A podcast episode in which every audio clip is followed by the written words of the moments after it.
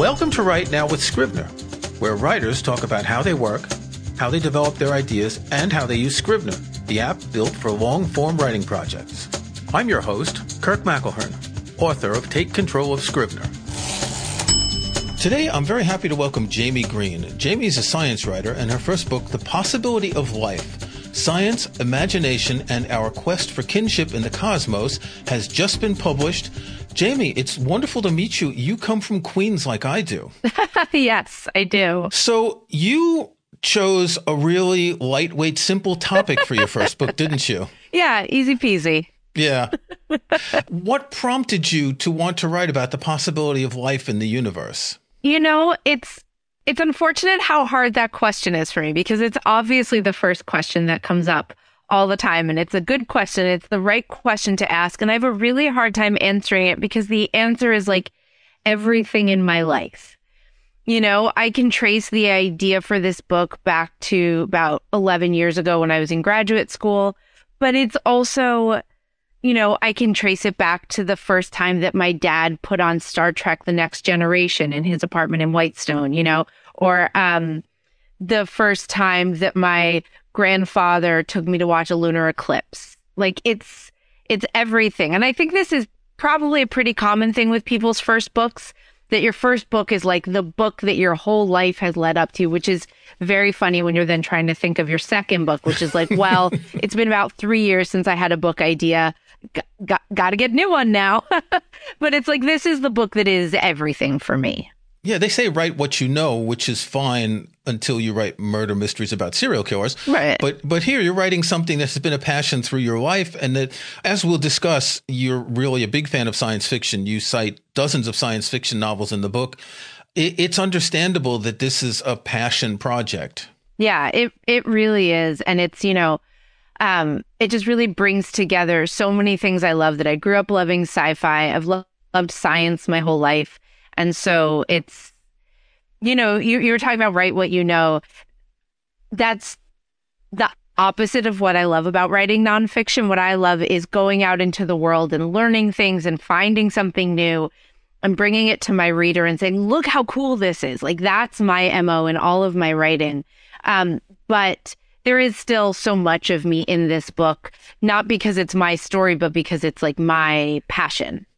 In the book, you say some people are drawn to science by their drive to understand. But what I have always loved most is how science shows us what we don't know, how little we understand of the world, even as we're inextricably a part of it. Yeah. And I, I think I remember being a kid and learning about science, and it was always just full of wonder and mystery. And, you know, when I was growing up, I didn't know what a scientist did professionally. I, for a while, I thought about I thought about being a double major in college, about majoring in theater in physics, because I loved physics, but also I thought that sounded really cool. But like I had no conception of what it was to be a researcher, to work in a lab. That's all stuff that I've learned later. So for me, it was that, that initial wonder of learning about science, of learning about, you know, the particles inside an atom, of seeing the Hubble Deep Field image, which shows these uncountable galaxies, just that the universe is so full of galaxies. And it's that feeling of discovering something that was unknown, but that beyond that isn't, it's not like when you get an answer in science, you're like, cool, done. Now I understand you know, it opens a thousand other doors of questions. You open the book by saying, Of course, we start with Star Trek. and I guess for a generation, now I'm a generation older than you, and I remember the original Star Trek, the cool Star Trek. I mean, where where the lead character was named Kirk, of course. Right. That was the, right. the greatest thing about it.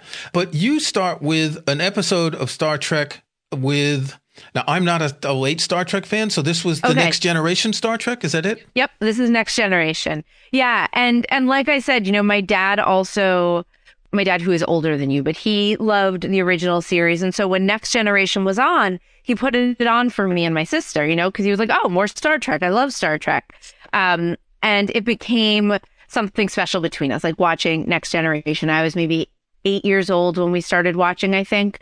Um, and yeah, it's it's funny. Like I know later in the show we're going to get to talking about Scrivener and writing process, but that first line of the book, it was almost like I was writing that to myself, you know, figuring out how to start the book, figuring out how to start the first chapter, you know, I I very often when I'm writing, I write sort of messy stream of consciousness first drafts. Um, and so that first line was first aligned to me, you know, oh, of course we start with Star Trek. And then I wrote the chapter and it was a way to get into it. And I was just so tickled by that line. And I was like, mm, I think I found my first line. And that, that's what I mean also about there being a lot of me in the book, even though it's not my story. You know, the, of course it starts with Star Trek. That's because I'm writing the book. That wouldn't necessarily be the case for someone else writing this book or someone else asking these sorts of questions, but it's, it is my point of view and my excitement. And that absolutely starts with Star Trek. These are questions that have been asked since, well, I want to say the dawn of time. We don't know what's before written history. I'm in the UK and I've visited Stonehenge, and you go to a place like that, and it makes you wonder about all these things. You look up in the sky and you wonder. And this is probably the first real wonder we have as children, isn't it? Yet we're in the position that we don't have an answer. And you point out in the book that there are all these possibilities, but there are a lot of buts too. Yeah. I mean, it's funny that you say, you know, this is the first thing that we have that we wonder about when we're children. You know, I have a, a kid who's almost four, and I'm trying to think, what does he wonder about? Not much yet, you know? Yeah, no, I'm thinking when you get a little bit older, when you reach seven, they call it the age of reason, that sort of thing. Exactly. Yeah. Like all my son is wondering about is just like how how big of a dump truck could you make? Um, and what would happen if it drove off a cliff? And he's like in that in that phase of wonder. But yeah, I mean, I remember, and I write about this in the book too, being a little kid and looking at the stars and having it trigger that fear of the dark feeling, that that bigness and aloneness. Um, but I think it's also it's one of the first kinds of sciences that we learn as kids. You know, you're exposed to dinosaurs and you're exposed to space, um, which are both tapping into these incomprehensible kinds of vastness. For dinosaurs, it's time. We're asking five year olds to think about something happening 65 million years ago. What? You know? And, and then when you learn about space, you know, and I, I do experience this with my son, explaining to him the planets. I'll show him for a while. Recently, we've been able to see Venus and Jupiter really bright in the sky, very close together, and expl- trying to explain to him how far away they are and how big they are is it's so hard, but it is one of the first kinds of science that we engage with. And for a kid who's interested in it, there is so much to dig into. I mean, natural history museums and planetariums really cater to this. Um, there are so many books for kids about space. There's, you know, the Magic School Bus. There's TV shows about it. And I think it's, it's just, it's really exciting to discover how much is out there. And I think it is in some ways a human instinct to say, okay, there are planets out there. Earth is a planet. There are people on this planet. What's on other planets? And I say that that's, that's a natural human instinct. But one of the most interesting ideas that I encountered when I was writing the book was that it's only possible to do that imagining when science and culture um, give you the frameworks. So like before Copernicus and Galileo, um, you know, the, the reigning worldview was that the earth was the center of the solar system and the solar system was the center of the universe. And until Galileo looked at Venus, I think it was Venus, with his telescope and was able to see that it had phases, which meant that it was a sphere. We didn't know that the other planets were planets like the Earth is. We knew they were different from stars because they move differently in the sky. But until Galileo could see them more clearly, there was no conception that there were other worlds. We knew the sun was a sphere and the moon was a sphere, but that was it. And it was only after those scientific discoveries that storytellers started being able to tell stories about life on other worlds. So when we, when it feels very natural to wonder about now, it's only because like we have the frameworks for it. I do think that before that, people still wondered about other beings, you know, whether it was angels or ghosts or whatever their sort of worldview made space for, um, ancestors, spirits, things like that. But um, thinking about other beings on other planets, at least in Western culture, is surprisingly new. Well, a lot of what gives us the framework for that thinking is science fiction, whether it be movies or TV or books. Yeah. And this is what allowed us to have the imaginative tools to try and understand what would it be like if the atmosphere was different and we couldn't breathe? What would it be like if they were you know big insects or tiny little rodents or something like that on other planets? Yeah there's a huge back and forth between um between science and science fiction. Like you know it was it was scientific discoveries that enabled us to start imagining life on other worlds. And then, really interestingly, you know, in the couple of hundred years after Galileo and Copernicus, a lot of those pre science fiction stories, some people think of them as sci fi, some people don't, were written by scientists. Kepler, who is the scientist who discovered that the planet's orbits aren't circular but are elliptical and really just like unlocked orbital mechanics in that way. He also wrote this book or story called Somnium, in which a man is dreaming and like it involves telling what all of the life on the moon is like and why it's, and it's very thought out. You know, it was thought that the moon's mountains were higher than Earth's, so life on the moon would be bigger. He imagines what life is like on the side facing the Earth, the side facing away from the Earth, you know, and so for, for centuries, the scientists and the science fiction storytellers were often the same people. There weren't such firm boundaries. And even now, even, you know, in the 20th century and today, as obviously those uh, professions diverged to a certain extent, there are, you know, plenty of science fiction writers who are also scientists. Um, but there is a big back and forth about those ideas. You know, rockets were first written about in science fiction before they were made real. Um, the idea of the Dyson sphere, which is one of the coolest ideas about advanced technology, which also shows up in Star Trek. The idea that in order to harness the power of a star, you could build a sphere or like a, a spherical swarm of satellites all around it to get all of the energy coming off of a star and use that to fuel your super advanced civilization. It's called a Dyson sphere because it's credited to the physicist Freeman Dyson, but he got the idea from a sci-fi novel. And science fiction is obviously hugely influenced by science, you know, taking um, either real knowledge and, you know, just turning up the volume or taking it a couple steps farther, or, you know, the fiction writer's choice of where to be scientifically accurate and where to stretch and be imaginative for the sake of their story. You mentioned at one point in the book that you don't want to talk about odds, the fact that there's trillions of galaxies and trillions of planets and trillions and but do scientists just accept now that there is extraterrestrial life just because of those odds, even if we may never actually be able to make contact or have proof of it? Uh, no, not at all. So uh, the only way that that works out is if you're talking about the universe being infinite.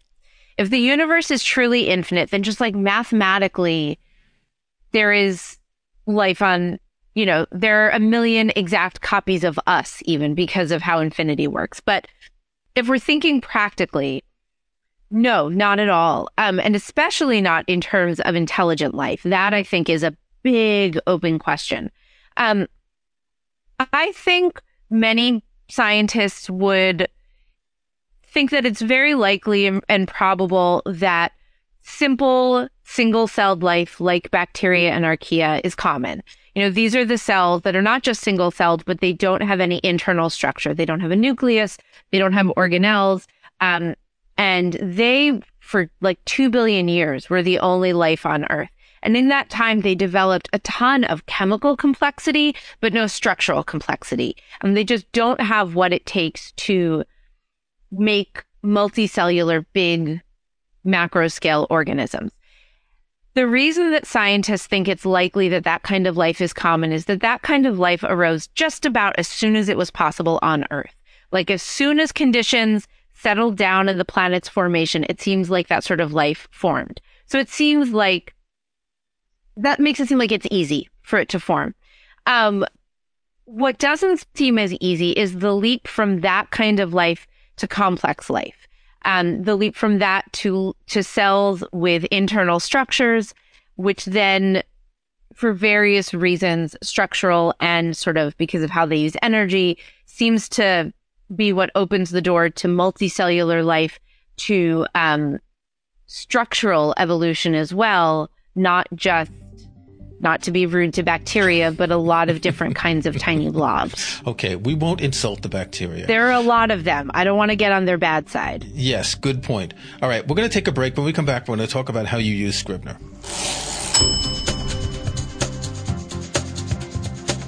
Writing a book, screenplay, or even a long article is a juggling act. You need to find the right words and the right structure, keep track of research, and refer to notes.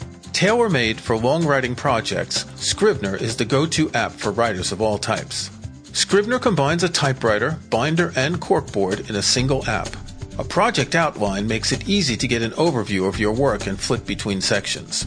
Refer to research alongside your writing and just drag and drop to rearrange your work. Write in any order in sections as large or small as you like and let Scrivener stitch it all together when you're ready to share your words with the world.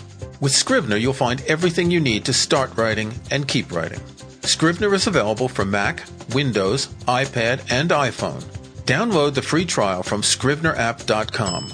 Right now, with Scrivener listeners can get a 20% discount with the coupon code PODCAST. That's scrivenerapp.com. So, before we talk about how you use Scrivener, I want to talk about the publishing process because I've been following you on Twitter and Instagram and the sheer joy that you are expressing of having your book come out. We're recording this on the 27th of March. I think your book is out on the 15th of April. Is that it? 18th. 18th, 18th of April. So, three weeks from tomorrow as we're recording. Right. And this podcast will go live on, I think it's the 5th of May. So, when people hear this, by the miracle of time travel, the book will already be published, but you're still in that state of expectation, waiting for the book to come out. Can you walk through the process of how, after you finished the book, what was the whole process to get where you are today? Oh, sure. Um, for a nonfiction book, the standard way to do it is you write a book proposal, um, which is like, you know, an outline, some sort of about you, marketing, talking about, you know, all your connections and all the people who will tweet about the book when it comes out. It can be a kind of embarrassing process. And then a sample chapter. Um, and so that's what you bring to publishers. Um, and I already had an agent. And so, you know, she sent that out to a bunch of publishers and I ended up with my publisher at Hanover Square Press. And then, uh, the plan was that I would take a year and a half to write the book. The best laid plans. Right. This was in the spring of 2019. Um, I happened when I sold the book to be five months pregnant. So first, that was the first thing slowing me down as I took maternity leave. Um, and then I got to work and and right, you know, we all remember 2020. So I basically wrote this book over the first two years of the pandemic and the first two years of my son's life, which uh, was challenging. Um, but so then that was, you know, we'll come back to that time because that's the Scrivener time. Um, and then I, so I think it ended up taking about two years to write the first draft of the book because there's so much research and writing. Um, and I sent it to my editor, waited a few months, got his notes and edits. I also sent it to a couple of friends who are editors who I really trust, did a bunch of work with those revisions.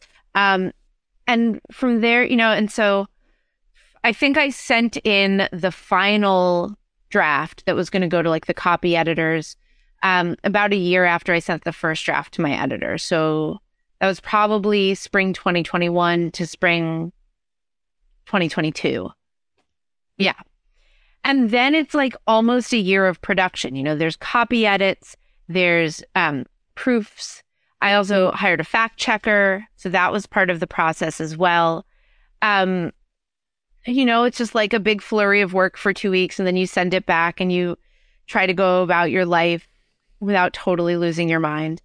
Um, and then it just starts getting closer and closer. And even after the proofs are finished, there's still months and months and months of production time because, you know, there's cover design and layout and publicity and all of that. So I don't know. I realize I'm not being very clear about the process, but it's because it's just, it's like a, like, it, it's, it's the slowest whirlwind you've ever found yourself in. Yeah, and, and it's not just the production time, it's the fact that the publisher has slotted the book in for release in a certain date because a novel will do well in September and a nonfiction book will do well in the spring and that sort of thing. Yeah, and they don't want to have, you know, three different science books coming out from this publisher in the same month. They want to spread things out. So, yeah, I don't I don't know all the considerations that go into that, but I ended up with spring 2023 and and April and and it's coming for you, it's your book. For them, it's one of many. Exactly, which is a very challenging thing. Yeah. And having worked in a bookstore for a few years, a couple of decades ago, I know the process of the sell through, where the sales reps come months in advance and try to get you to buy the book. So you've got the whole marketing machine that starts in the US and UK, it's often on a six month cycle. So you can just be waiting and waiting. And the one thing I really like is on Instagram where you show that you got a, a copy of the British edition that had been in a package sitting on your couch for three days that you didn't open because you thought it was a T-shirt. Because I didn't, I, I don't know why I didn't think it was the books. I think maybe it was a little earlier than I was expecting them. And this was before I'd gotten the US books. So these are the first finished copies of my book, my hardcover book. Like a lifelong dream. Because I was talking about how I loved science my whole life. I've also loved writing my whole life. And if there is, I think the only dream I may have had longer and for, I don't know, like I used to want to be on Broadway. I used to want to be an actor, but like this is a literally lifelong dream. And I just did not realize the books were sitting on my couch. How has your sleep been in Ugh. recent weeks? It's been okay. I luckily am a very good sleeper. When I'm awake, my anxiety is I I just I'm having a lot of trouble focusing because it's like at any minute an email could come in from my publicist with some big good news or someone could tweet about having read an early copy of the book and I just feel like I'm always like hoping and waiting for, and I have like other jobs. I have things I need to be doing. I have a child, I teach, like I have I have work to do and it's focusing is incredibly challenging. Let's talk about how you use Scrivener because yes, you yes. talked about all the research for this. I can imagine that this was one of the main reasons why you used Scrivener. Yeah, yeah. So I I was introduced to Scrivener in graduate school by my friend Becca who used it. But but I really fell in love with it when I was writing the book.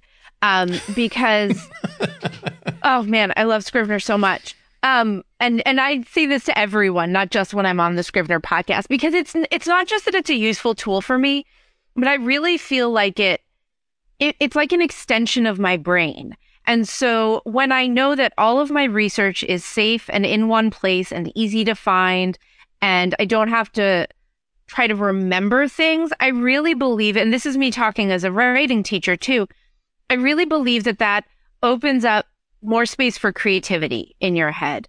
That if you're not spending brain space trying to remember, you know, who said this quote, oh, I need to remember, I want to include that quote in this section, you know, like I use it, I do a ton of organization of my research as well, like a lot of processing of it, so that when I'm writing, I remember when I was writing one of the last chapters I wrote that had a lot of um, research from books writing about the um like the history of thought about um life on other worlds.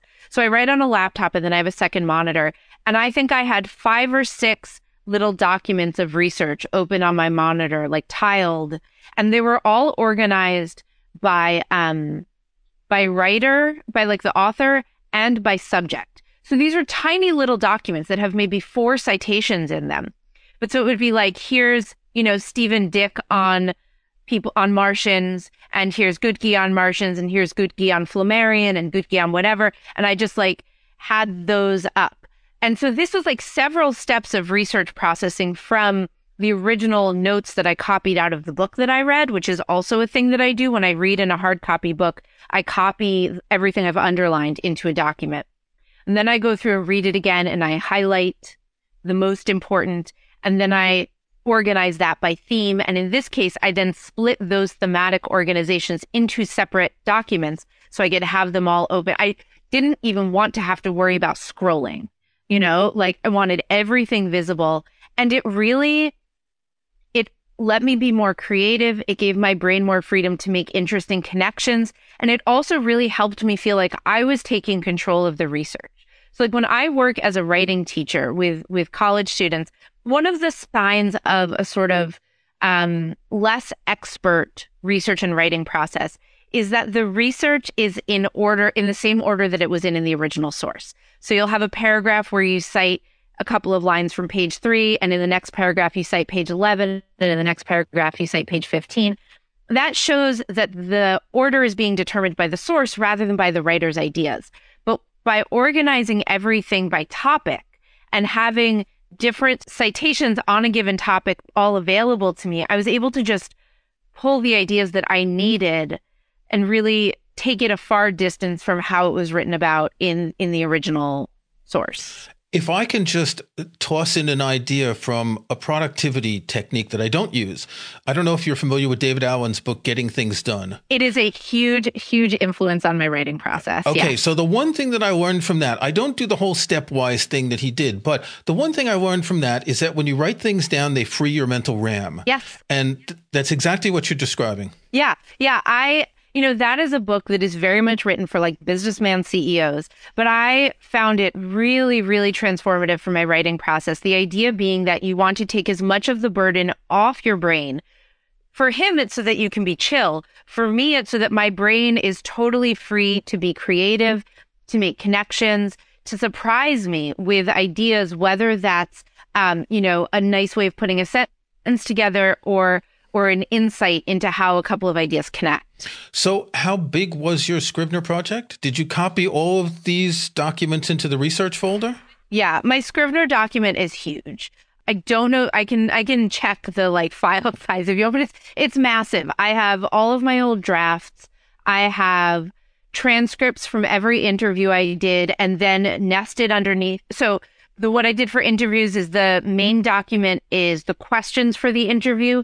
Then nested under that is the transcript. Then nested under that is the highlights. Sometimes nested under that is the organized highlights. Um, I have a ton of PDFs. Being able to highlight PDFs in Scrivener is huge for me. I got a mouse that I, I know this is a, an audio medium, but I got a mouse with little programmable buttons on the side. And I programmed the thumb button with the shortcut for highlighting so that I mean, this has probably saved me five minutes of time over the years, but it, you don't have to stop and think. It becomes automatic. And the more you can make automatic, the more space you have for creativity. So I have all of my, um, PDFs. Sometimes I'll have notes on the PDFs. I often put the notes in the like notes and summary sidebar in the inspector. I have some entire ebooks. And then for books that I've read that aren't in there, I have either the copied out notes along with some free writing and thinking about it, or if it was an ebook, I export my highlights. I put that in there because if you read on the Kindle app, you can email the highlights to yourself. Then I go through and re-highlight the highlights. I also in my Scrivener project have all of my notes, all of my free writes, any feedback that I've gotten on the book, um, I have a folder called shower notes where one day I was in the shower and I had an idea and I ran to my computer wrapped up in my towel and had to jot down the notes. I also had right at the top of my research folder a little file where I changed the icon to a red flag because I love the icons um, called before copy editing, which were the notes that I, the things that I needed to do before copy editing, but there was no point in doing earlier, like checking a, a quotation or something, because I needed to remember to do that but I didn't want to waste energy doing it until it was time. And it actually worked. Before I sent it in for copy editing, I ran through all those things because I didn't have to remember it. Scrivener was holding it for me. Wow. I told you I love it. no, but th- this is a really good because I've talked to fiction authors, nonfiction authors, and and when you're talking about nonfiction, it's such a different process. We talked with Charles Shields in one of last year's episodes, who's a biographer, and I think he said he did three years of research before he started writing. Uh-huh. And you're not doing three years, but you are building up all that research before you get moving into the process of for want of a better term, digesting it. Yeah, yeah, I did have to force myself to start writing before I felt ready. Um, because otherwise I would have just kept researching forever. And so another thing that I have in there is the sort of free writes that I did where I um, did a program called 10,000 Words of Summer, where you write a thousand words a day for 10 days. And sometimes it was thinking about the research, sometimes it was like early pre drafting. But what I just love is it's all saved in there. So I'm, if I'm ever like, mm, I had an idea about something once, you know, and split screen copy, et cetera, et cetera. It's just um, every idea I've ever had about the book that is not handwritten in a notebook, which is very few ideas. They're all in one in one place. Okay, I'd like to ask my guest to recommend a book to our listeners. What have you read recently or reading that you think listeners would enjoy? Oh my gosh. Um, I just finished listening to the audiobook of Merlin Sheldrake's book Entangled Life, which is about mycology, about the study of fungi, um, and about but it's it's not it is a ton of science and nature writing and I learned a ton, but he also looks at how fungi uh, have inserted themselves into human culture as well. And it's just, it, it changed how I see so much of the world. It's beautifully written. It's funny. It's smart. And I, I can't look at a tree now without thinking about it. Have you watched the TV series The Last of Us yet? No, I don't like scary things. Okay, because that's all about a fungus infection that turns people into zombies. Yeah, and he does have a large section on that kind of fungus in in the real world because it does, you know, take over, I think, ants or bees or something or grass. I don't know. But yeah, no, I don't like scary things. So that's not for me. Okay, Jaime Green, the book is entitled The Possibility of Life. Thank you very much for joining me. Thank you so much. It's been great. If you like the podcast, please follow it in iTunes or your favorite podcast app. To learn more about Scrivener, go to scrivenerapp.com. Join us next month for another conversation on Write Now with Scrivener.